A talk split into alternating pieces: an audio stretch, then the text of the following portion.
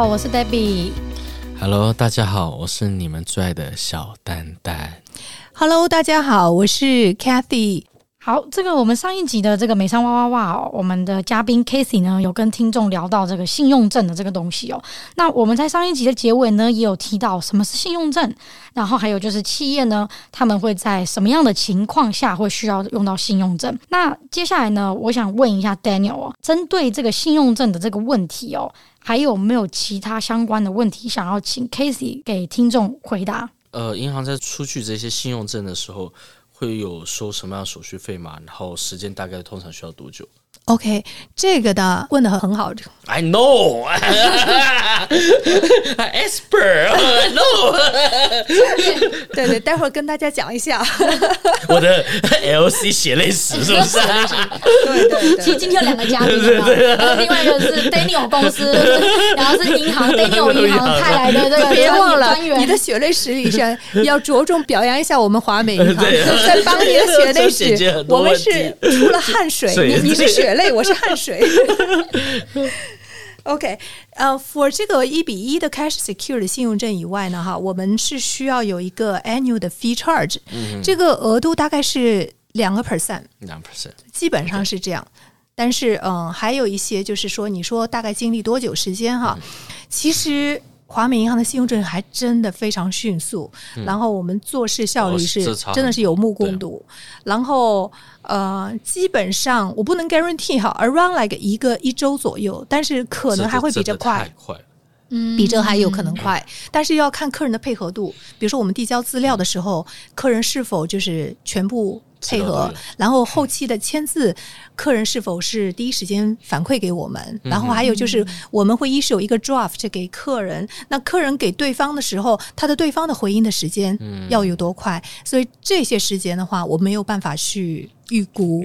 但是如果说 everything 很及时的话，一周啦，一周差不多。那这个 two percent 是每一年收，是不是？就每一年有的话。那假如他们跟银行的信用关系很好的话，他放在里面的钱是都不能动的吗？还是可以有办法可以使用？呃，是没有办法动，因为它是放在一个 collateral 账户，就是信一相当于一个抵押账户。抵押账户，对对，这有点像那种以前早期在这边没有信用，有那种借记卡，你知道吗？嗯，就是你放一千块钱，我给你一千块钱 credit，这样子意思。那可能你这样子一年以后，他开始会给你一点信用额度，开始给你，因为你一直放钱嘛。对，那。企业做信用卡容易吗？就是企业做信用卡，对啊，其实他能用这种方式吗？就像我刚刚讲的，我放五十万，给五十万的 credit。哦，没有，没有，他们有限度的，他们对对对。其实像我们的信用卡基本上是第三方的，第三方会比较多一点。那第三方他们有他们的 underwriter 的 policy 去看。但是你刚刚讲到那个信用证啊，我想多讲一点哈，不单单是 cash secure，我们其实可以做 line，其实说可以做贷款，但是这个 line 就是延伸的比较要再延伸一点。当然是你这个公司，比如两三年的嗯经营了。然后财税报表都 OK 啊，我们可以酌情的根据这个公司的情况给一个 line。那 base 这个 line 的话，就不用占用你的资金了，我们就可以 draw 这个 line 去做那个信用证了。哎，那信用证的话，一定要用现金吗？或、嗯、我可不可以拿抵押物？比如说我房子，然后我可以、嗯、呃差不多市价一百五，然后你给我一百万做 LC。嗯，应该说这个不是完全可以，因为原因是银行不是做房屋的。嗯，对。但是呢，我们在审核的时候给你 line 的时候情况，就是还是回到我刚刚的问题，就是给你 line 的时候呢，我们会看一些你的信用、你的还款能力是什么。比如说你刚刚说的，哎，我有房子质押，或者是我有 warehouse 质押，这个其实是一个呃。Underwriter 考虑的一个至关重要的一个部分，所以他会参与考虑的因素，但是我不能 guarantee 说我有房子我就可以拿拿，对，了解。但但是你个人个人的话可能不一样，him HELOC 你可以去拿，那就不一样的方式，对啊。了解。哎，刚刚 Casey 有说到，就是说花呗银行如果在做信用证的话，正常情况如果双方都配合的是非常的。呃，顺利，可能可以在大概一周左右的时间拿到信用证。那、嗯、如果 compare 跟其他呃老美的银行，他们在做信用证大概要多久啊？这个我来，这个是 Daniel 的，对对，我回来专题血泪因史，先先先把那个纸巾给他准备好，过来人，我纸巾可能不是擦鼻涕，我可能是擦下面，因为 因为我为什么？因为我实在是已经漏，就是被弄到漏尿？太可怜了，接对不对？OK OK，半身不遂，我帮你准备，我帮你准备啊。应该这么说，我觉得 LC 这个东西要求啊，在商业地产。以前早期我在做的时候，其实还会要求没有那么多，通常会要求比较多的话是在很大的公司、很大的仓库，那屋主有这样要求。但近几年的话，因为其实我以我们的概念来讲，假如我押金要一百万美金给屋主的押金，大部分大家觉得啊，我给屋主，屋主会很喜欢，有一百万美金可以拿来做一个 cash flow 各方面。渐渐，其实屋主不愿干的事情，因为很多屋主他也要找一个管理公司去管这笔钱，他觉得这个责任很大、很麻烦，而且。通常这一百万押金，他不会从头押到尾，他可能每年返还你十万啊，返还二十万，所以他定期要给这些，就是会还给那个租客嘛。嗯哼。那他后来就觉得把这个问题跟责任就是给银行。嗯哼。那以前遇到现在，我看过太多银行，每个银行的要求真的都不一样。嗯哼。时间我有碰一个月、两个月、三个月都有。哦。有到用月来计算的。那你要提供，因为说实话，不是每一家银行都愿意做 LC。是。有些。美国的银行，他是不愿做这业务。每一家银行，不要看它看起来都叫银行，他们所有。所以喜欢做的业务，所以喜欢做的东西，所做生意都不一样。然后每个 underwriter 要求是还真的是很大。是美国，全部都是 specialize 在他们自己想做的。有一些他就喜欢做汽车 loan，有一些他就喜欢。之前我看到愿意贷款给什么第三方仓储，给卡车公司。我看最近应该都不敢了，对。就每家 对，几不大家的要求是不太一样。所以说这个 LC 的做法，我后来上发现华美的一个配合度，它是真的很高，它真的很快的时间帮你做。那还有一件事情就是，教他们这他们会帮你找到答案，因为在呃屋主的要求有时候不一样，就是什么，他对于。银行有 grade 这件事情，有分等级，嗯，还有三个 A，什么都是这样不一样。因为有很多屋主，我一定要这样子，我一定要那样的。嗯、那我觉得这个对于来，对于很多人来讲的话，他们不知道怎么找到银行，但是华美能帮你解决这样的事情。嗯、然后他至少他们帮他出一个信用证，从速度上来讲，然后灵活度来讲，其实是蛮高的。那我其实觉得我手上很多客人，因为很多客人为了要进去一个仓库里面，一个信用证花两三个月，你知道造成什么问题？他还是要付租金啊！啊，对对对，对，他要要不然他就是进不去啊。这个成本真的非常高。一个仓库一个月月租多少钱？就是这样子，所以一个银行的反应速度可以帮他节省很多的问题，这个是还蛮重要的。对啊，了解了解。刚刚 Cathy 有提到贷款的事情哦，我们接下来想问一下，就是说能不能和听众简单分享一下？其实在美国讲到贷款，很多人就会马上联想到 refinance 这个东西哦。嗯嗯，那可不可以稍微说明一下什么叫做 refinance？嗯，OK，refinance 呢，其实中文应该叫重新贷款，它是基于在企业已经有 existing loan，就是已经有现有的 loan 的基础上，再重新再做贷款。嗯。那什么样的情况会客户会需要做重新贷款呢？它基本上是根据市场变动才会做。第一个，利率下调。如果利率下调，当然我们现在是利率上调，非常贵的时候，对对对对对，很多人你会发现需求量这种 refine 是可能少了，因为越做越不划算了，不可能会做。但是我们也会利率下调的呃阶段中，那这时候呃企业主会觉得，哎，我之前的贷款利率高了，那我现在是否可以做一个重新贷款，这样让我的 payment 就每个月的月供会少一点？这是第一种方式。然后第二种方式的话就是。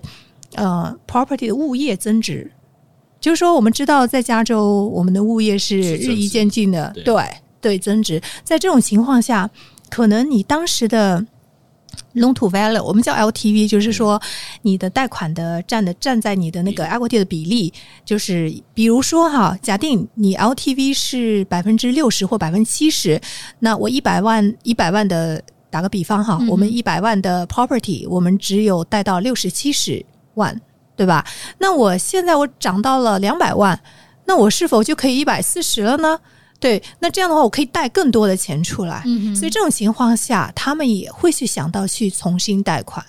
了解。对，那对物业来说又分两种，一种是投资类，比如说我是买来是用作投资的，嗯、我我是租给别人用的。那另外一种是自用类，像 warehouse 也是这样，嗯、warehouse 有可能是投资类，呃，也有可能是自己用。对，像我们的话，比如说是海外的客人想要去投资地产、商业地产，嗯、呃。其实他其实在投资类一方面，他其实是可以贷款的。很多人以为说，哎，商业地产是不可以贷款的，嗯，其实是可以，可以的。但是呢，并不是说百分之百你是可以贷到款。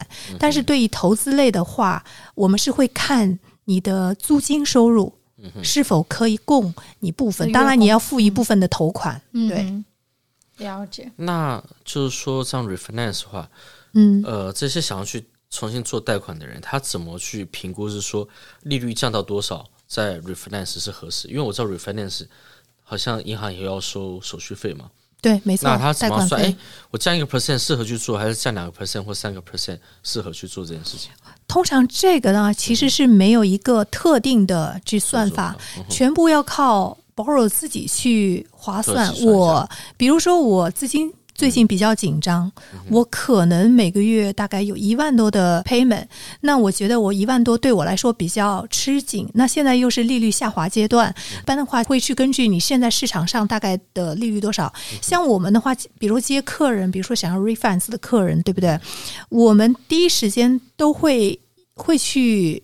想要问客人，哎，你要 refund 的原因？嗯、那利率下滑阶段的话，客人的原因当然是我想要减少 payment，这是正常。嗯、那利率上调的时候，你你要告诉我说你要 refund，我就算我们可以做这个 loan，我们都会觉得很奇怪。做他有钱啊，愿意付 多钱，我就是愿意给钱，可能那个不会是我，可能什么时候呢？喝醉的时候，还真的有，有时候客人有真的有这样子哈，真的有这样客人，但是。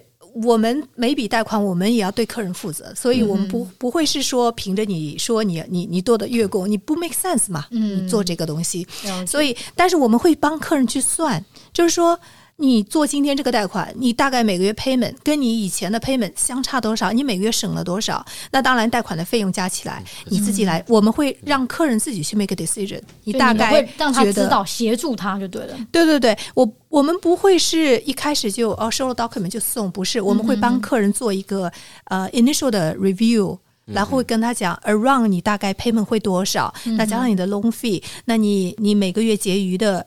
呃，可以节约到多少，多少钱？对，嗯、然后你看是否愿意，然后客人会告诉我们他想要做和不想做。嗯、对，因为其实这个很多，除了你的 payment 以外，你知道，你以前你是五年的，可能现在可能十年，嗯，十年的或者七年的，它的它的那个利率也是不同的，所以它其实有很多很多不同的就是算法，对，根据那个贷款的种类，所以我们这个的话，我们是会每个逐一的给客人分析。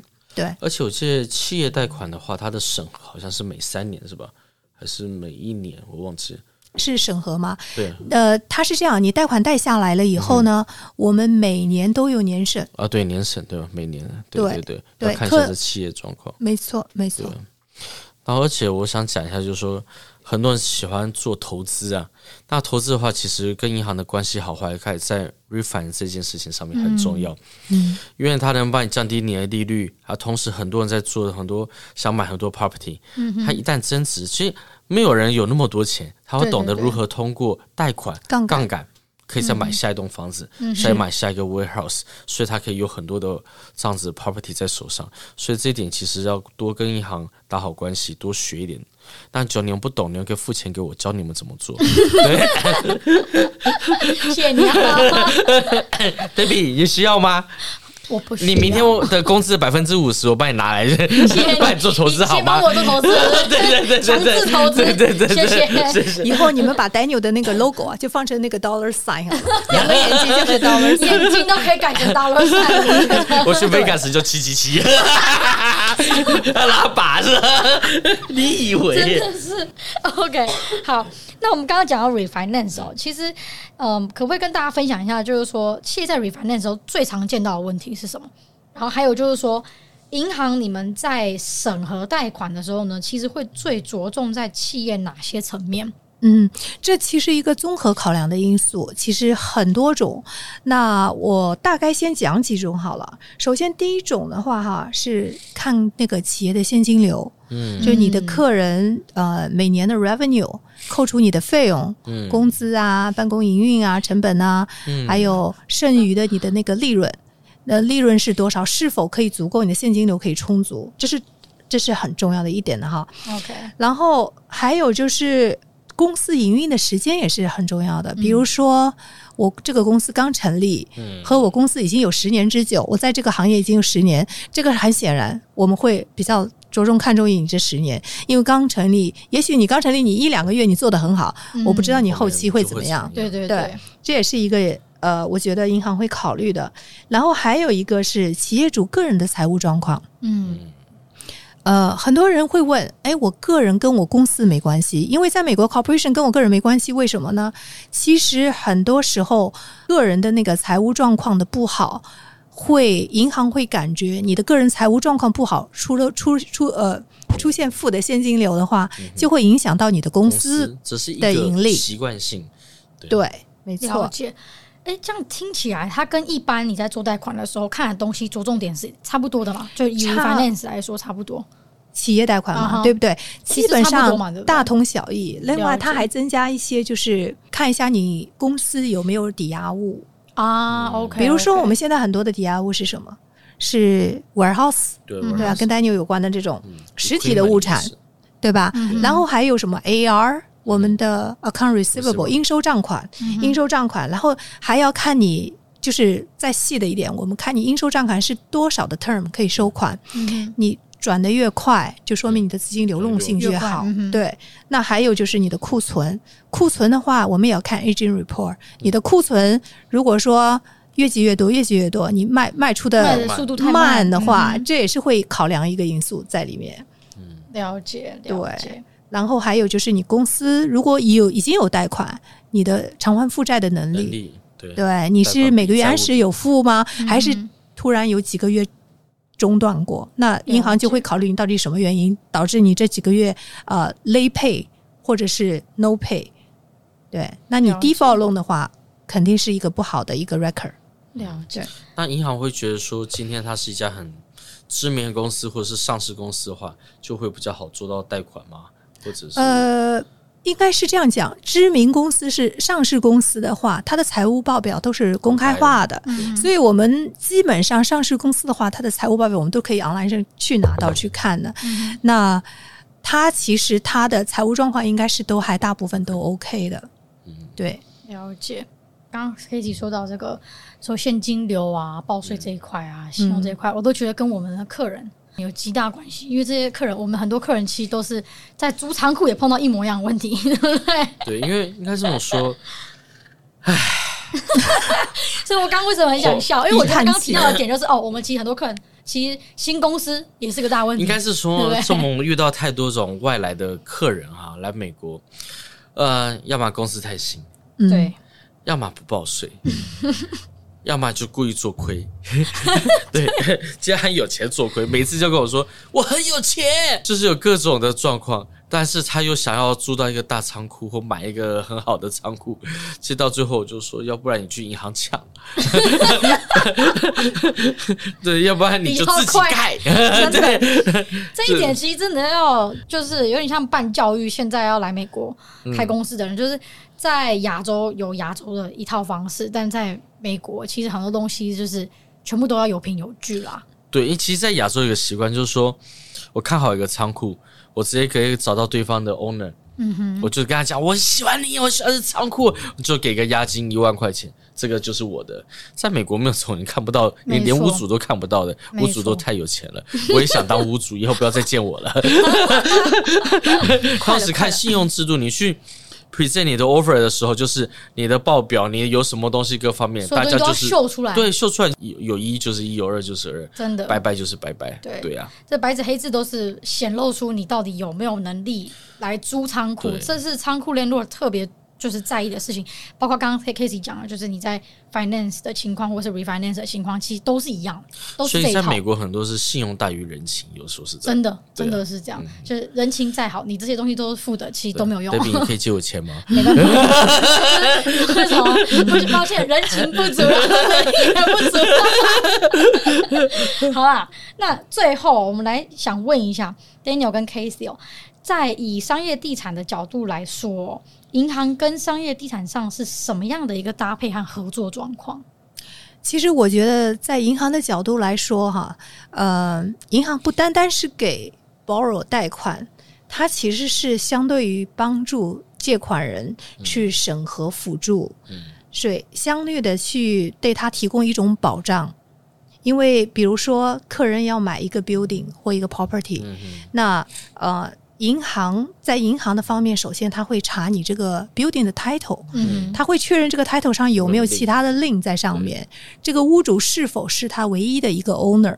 我们有发生过一个 case，就是客人要买一个 warehouse，嗯哼，OK，做到了 Phase One，结果发现 Phase One 的土壤有有有有问题，那我们就问客人你要不要 go on 做 Phase Two，他就说，哎，这个 warehouse 是为为什么就是下面还有土壤有问题？结果追溯到几十年前以前，它原来是一个 gas station，嗯，它是 gas station，啊 okay，但是经过几任屋主，中间的一任屋主把它。就是转成变 warehouse，对，tear down，然后重新 build 一个 warehouse。你说这几任屋主一换，你根本不知道。但是如果你有银行来加持，帮你去审核做那个的话，的话会会更好。那那时候我们就会跟客人讲，你是否要继续。但是如果说真的是不好的话，我们也会跟客人讲。了解，所以银行其实是一个对客人来说非常重要的一个角色，因为它等于是一个在帮客人把关。嗯，去做这件事情的一个角色，对，没错，其实是我们为了买方吧，在购买地产的时候帮助他们降低风险，嗯，也其实是为了更好保证他们今后的运营成功。刚好讲到刚刚 environmental 这件事情，就是我知道加油站好像是说，当你把它交易的时候，你至少要五年以上那个土地才可以，要不然你就要把整个土壤都要翻掉，没错，才能再往外交做交易。我之前有客人呢。那他在新泽西那边仓库好像十几万尺，那价格卖的非常便宜，连旁边的那个市长都说啊，都出来讲这 property 真的很便宜，他就买了。因为以市价来讲，可能要花两三千万，他七百万就买了。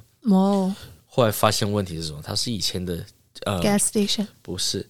你知道他是说那个以前旧的拍拍呃相机的胶卷，哦，那个是有毒的，嗯，哦，对，那整个环境是有问题的，因为这个 property 放太久了，都是让他赶快买，买完后大家再去查才发现有这样问题，但他那时候会加速这个交易。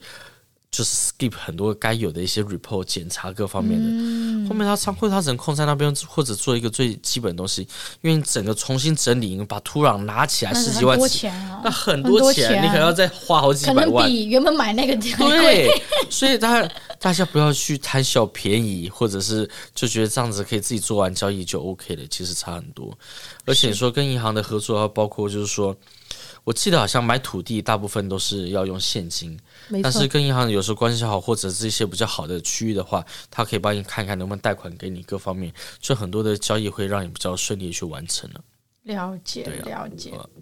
好，那我们今天的美商哇哇哇就到这边。我是 Debbie，我是小丹丹，我是 Cathy。好，我们谢谢今天 Cathy 你来这边做嘉宾，谢谢。我们下一期见，拜拜。谢谢拜拜。